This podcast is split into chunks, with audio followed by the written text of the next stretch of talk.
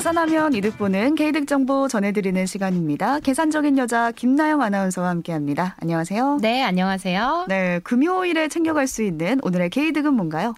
착한 운전하면 받을 수 있는 혜택이 있다. 음, 착한 운전이라고 딱 듣기만 했을 때는 신호등 말 잘 듣고 규정 속도 잘 지키고 최근에 개정된 우회전 할 때 그 일시정지 법규도 잘 지키고 그러는 걸 말씀하시는 거죠? 네, 비슷합니다. 어, 착한 운전의 기본 조건은요. 우선 1번 무위반 그리고 음. 2번 무사고겠죠. 그렇죠. 그런데요. 이렇게 착한 운전을 하면 좋은 점이 있습니다. 바로 마일리지를 적립해 준대요. 음. 그리고 그 마일리지를 모으면 과거에 받았던 벌점을 깎아주기도 하고요. 또 면허 정지 일수를 줄여주기도 합니다. 오. 이 제도의 이름은요. 착한 운전 마일리지입니다. 음, 말 그대로 착한 운전을 하면 포인트처럼 마일리지를 쌓아준다 이건데 이 마일리지 모으면 어떤 혜택이 있는 건가요? 제가 처음에 마일리지 얘기하니까 다들 비행기 얘기를 어, 하시던데. 이게 쌓이면은 비행기 탈 때 좀 할인 받으려고. 네, 근데 사실 비행기랑 연관이 있는 건 아니고요. 음. 벌점을 좀 깎아줍니다.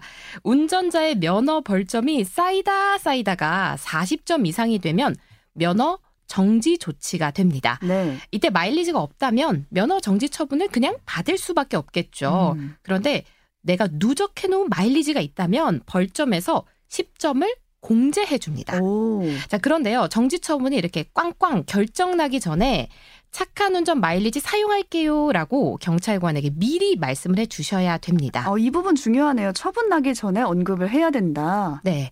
1년간 무위반 무사고를 실천을 하면요. 면허 벌점이 39점이 될 때까지는 정지 처분을 받지 않거든요.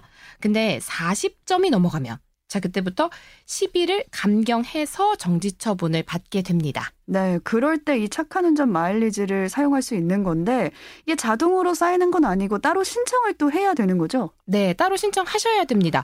그런데 운전면허를 보유한 운전자는 모두 신청이 가능하고요. 음. 단 현재 면허 정지 중이거나 혹은 미납 과태료가 있다면 과태료를 다 납부하신 다음에 혹은 면허 정지 기간이 다 끝난 다음에 신청하시면 됩니다. 네. 신청하셨나요? 저는 핸드폰으로 아주 간편하게 신청했는데 오. 정말 10초도 안 돼서 할 수 있더라고요.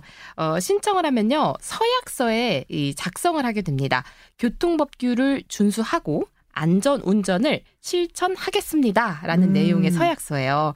어, 그리고 나서 1년 동안 무사고 무위반을 잘 지키면 특혜 마일리지 점수가 10점 적립됩니다. 아, 정부 24에 들어가서 검색하면 바로 나오더라고요. 그래서 네. 면허가 있는 분들은 모두 신청할 수 있는 거고. 근데 사람인지라 서약은 했는데 사고가 날 수 있단 말이에요. 음. 근데 약속을 했는데 중간에 사고가 나버리면 이걸 어기게 되는 거잖아요. 네. 불이익이 있을까요?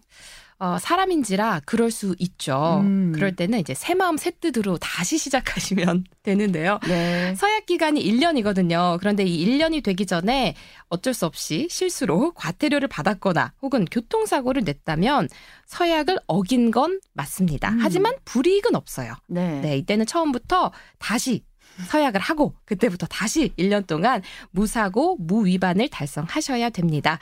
어, 처음부터 새 마음 새 뜻으로 다시 시작한다 이렇게 생각하시면 될 것 같아요. 네, 저도 신청을 해봤는데 괜시리 이제 서약을 했다 보니까 음. 안전운전 해야겠다 이런 다짐의 계기도 되는 것 같아서요. 네. 면허 있으신 분들은 꼭 한번 신청해 보시면 좋겠습니다. 오늘의 개이득 정보는 착한 운전하면 받는 혜택이었습니다. 계산적인 여자 김나영 아나운서와 함께했습니다. 고맙습니다. 네, 고맙습니다.